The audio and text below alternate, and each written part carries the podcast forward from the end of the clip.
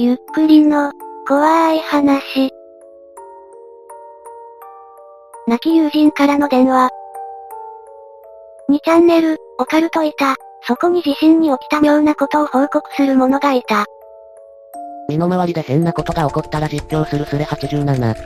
ここはスレ隊通りのスレです。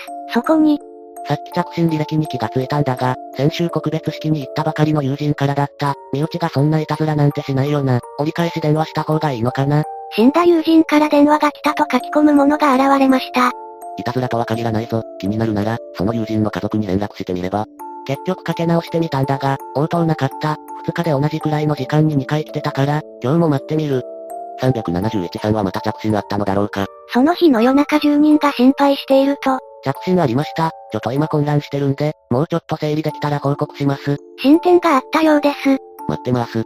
遅くなってすみません。深夜まで色々してて気がついたら寝てました。で、着信ですがやはり同じ時間、夜11時ちょっと過ぎ、にあったようです。気にして待ち構えてたつもりなのですが、気がついたら着信ありになってました。マナーモードじゃなかったのに、音にもバイブにも気がつきませんでした。これじゃ報告しようがないなとか思ってたら、別の友達から電話が来ました。その友達、A とします、は、お前にも死んだ友人、Y とします、から着信がなかったかと聞いてきました。A が言うには、A も含めて何人かに Y からの着信があったようです。で、同じようにかけ直してみた人もいたけど、応答がなかったらしいです。最初の着信の後、A は Y の実家に直接電話してそれとなく聞いてみたが、Y の家族は A に用がある感じじゃなかったそうです。Y 家族が A に電話したわけじゃなさそう。Y の携帯について聞いたら、まだ解約してないけど電源は切りっぱなしだとか、で、昨日 A とさらに友人 B が話してる時、B にも着信があったと分かり、さらに電源を切ってると聞いてる携帯からまた着信があったのでこれはおかしい、と心当たりに確認しまくってたようです。A、B と自分を含めて7人くらいいるようです。7人は学生時代から続いてる友人です。まだ確認取れてないけど、あと2人は可能性あるかも。同じサークルの同期がちょうど10人だったので、Y の社会人時代の友人についてはわかりません。とりあえず、今日急遽都合がついたメンバーだけで集まってちょっと相談してみます。場合によっては Y 実家に行ってみるかもしれません。みんな怖い話なんか好きだった奴らだったし A に担がれてるかもしれないけど、Y が死んだのは本当なので、そんな不謹慎な悪ふざけしないと思うのでとりあえず話を聞いてきます。全然まとまってなくてすみません。着信はみんな同じ時間だったのかなだとしたら、着信の来る時間にみんなが集まっていればどうなる ?Y さん友達に会いたいんじゃないかなちなみに Y 氏からの着信履歴の呼び出し時間、コール時間は何秒間？みんな明日は仕事なので、11時まで集まってるのは無理っぽいです。試してみたいですけれどね。着信は4、5秒でした。会いたいなら、直接出てきてくれた方がいいのですけれどね。進展あったら、また夜に報告します。報告お待ちしてます。そして夜に報告に来ました。今帰りました。ちょっといた違いの内容になるかもしれないけど、今からまとめて、報告させていただきます。集合したのは、自分と A と B とあと2人、C と D の5人でした。で、5人でファミレスに入って A の話を聞いたりそれぞれの状況を話してると、A の携帯に M から連絡がありました。この5人、男、と M、女は、399の着信があった7人です。M は今他県に住んでるので今日は集合できなかったのですが、告別式には来てた子です。その子が読みは、S、女、と連絡がつかない、Y の着信のこともあるし、気になるから様子を見に行ってくれないかとのことでした。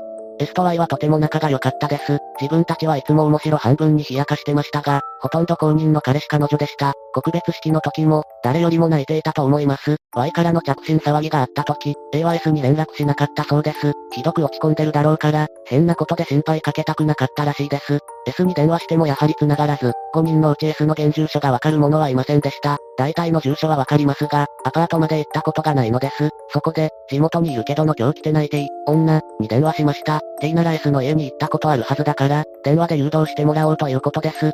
最寄り駅から S 宅までの道順は、T の誘導でなんとかたどり着きました。アパートに着いた時、ちょうど S が部屋から出てきました。ぞろぞろ集まってる僕らを見て、当たり前ですが、驚いてました。ああ出かけるところだったのか、と思いましたが、A が言うとあっさり、いいよ、と喫茶店までついてきました。喫茶店では、Y の着信の話をするよりも先に S の心配が先でした。多分、ノーメイクでやつれ切った顔で、しかもそのまま外出しようとしてたくらい憔悴しきった感じがとてもありありでしたから、大丈夫か、とか聞いても、なんか上の空という感じでした。で、M が心配してたこととか言いながら、A が Y の話を振り始めました。お前さ、Y と付き合ってたんだよな。途中で、突っ込んだことを A が聞きました。暗黙の了解で誰もが付き合ってる二人だと思ってましたが、はっきりみんなの前で聞いたことはありませんでした。なんていうか、その時の S の表情はうまく描けません。無表情で言おうとするのと、少し笑ったのと、悲しそうなのと、短い時間にすごくいろんな表情が通り過ぎたように見えました。僕ら5人とも、黙って S の言葉を待ちました。Y ちゃんの赤ちゃんがいるのようやく口を開いた S のセリフでした。予想外の答えを聞いて、少なくとも僕は、Y の着信のことは吹っ飛んでしまってました。みんなで口々に、親は知ってるのかとか結婚するつもりだったのかとか色々聞きまくりました。S は口が重かったけど、ぽつりぽつりと答えました。と言っても、まだ何も決まってなく、これから二人で相談していくところだったそうです。で、もう一人で疲れちゃって、死んじゃおうかなって、なんて S が言い出しました。睡眠薬か何かを手に入れられないか、薬局に行こうとしていたところだったのだそうです。その後はみんなで懸命に励ましたりして何時間も経って、もう遅いから帰らなきゃいけないんだけど、心配だから T に事情を話して無理言ってきてもらって、今夜は T が S 宅に泊まってます。そんなこんなで全然違う話題で僕ら的に大騒ぎになってしまって Y の着信の話を思い出したのは帰りの電車の中でした。というわけで、ワクテ化してた人には申し訳ないけど、着信の件は進展ありませんでした。長く引っ張ってこんなオチですみません。てか、読んでる人いたかな？いた違いな話になってごめん。報告は以上です。Y が S の自殺を止めようとして仲のいい友人に電話をかけていたのでしょうかね。おつ、また着信あったら教えてね。ああそういえばいつもの時間に着信はありませんでした。S が寝たっていうメールが T から届いたくらい。読んだよ、報告をつ、もしかすると、着信は彼女だった S の自殺を引き止めようとした Y の執念だった可能性もあるってことだな。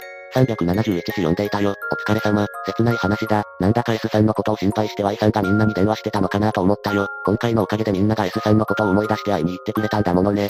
実は自分もちょっとそんな気がしたんだけど、本当のところはやっぱりよくわかりません。だって、M が言わなければ S 宅には行かなかっただろうし偶然こうなっただけっていう気もするし、T もいつまでも S 宅に泊まれないのでまだ心配なのは変わりないし、子供のことはまだ全然解決してないしね。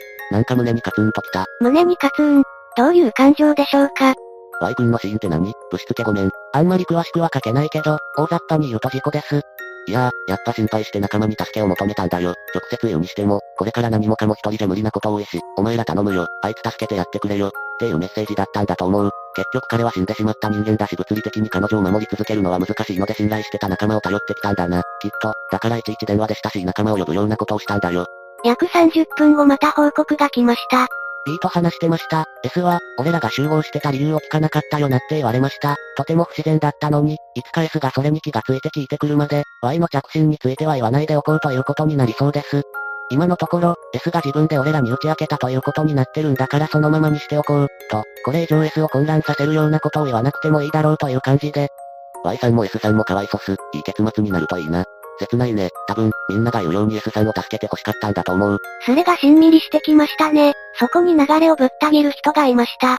流れぶった切ってすまん。さっきから時計のカチカチいう音がうざったいと思いながらひたすら冬休みの宿題やってたんだ。でも今気づいたんだけど、俺の部屋にある時計って全部デジタルなんだよ。この音どこから鳴ってんだ？あかん。それ次元爆弾や。逃げろ、吹っ飛ぶぞ。446は吹っ飛んだみたいだな。ナムナム。